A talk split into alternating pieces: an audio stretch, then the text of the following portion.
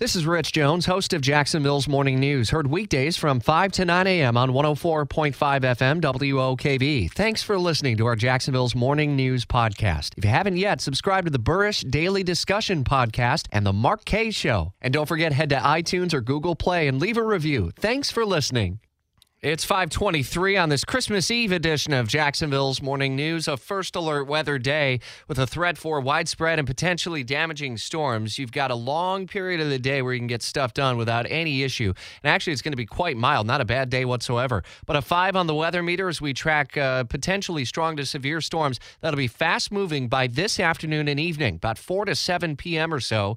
And temps are going to plunge could be dealing with some travel delays uh, as you uh, head to the north and west to places like Metro Atlanta and elsewhere. Live team coverage continues at Jacksonville International Airport. Uh, CBS 47, Fox 30 Action News, Jax's Megan Moriarty. Typical rush hour uh, for the airport is around the 5 and 6 o'clock hours, though I would imagine that the number of passengers coming through in the last several days has been lower because of COVID. Yeah, Rich, um, it's predicted by AAA that it's down about 29% since years past, but we are seeing some steady traffic here right now, uh, just kind of cars, buses, uh, Ubers, taxis, all of that heading into the um, departures area. Uh, lots of people traveling today on Christmas Eve, and it's expected that from now until uh, through New Year's Eve that there will be millions, 84.5 million to be exact, actually. Um, and yesterday, uh, you know, driving through the airport in the arrivals area, it was backed up.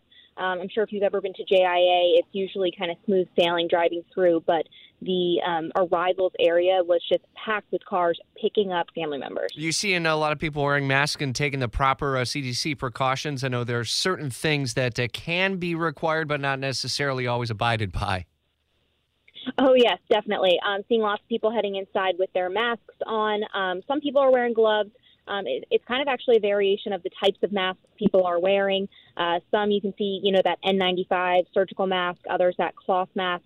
Um, and like I said, some people wearing gloves, some people taking that extra step precaution. I do know that some airlines, uh, Frontier to be exact, uh, is giving um, doing temperature checks um, and some airlines, just for anyone who is heading to the airport, they're not allowing those masks with the vents in them. So uh, make sure you have a proper mask before heading on a flight and kind of read through what is expected of you. So far, so good. We're not seeing any delays out of the airport as yet. We'll continue to follow that part of the story over the coming hours and day ahead as we have this first alert weather day.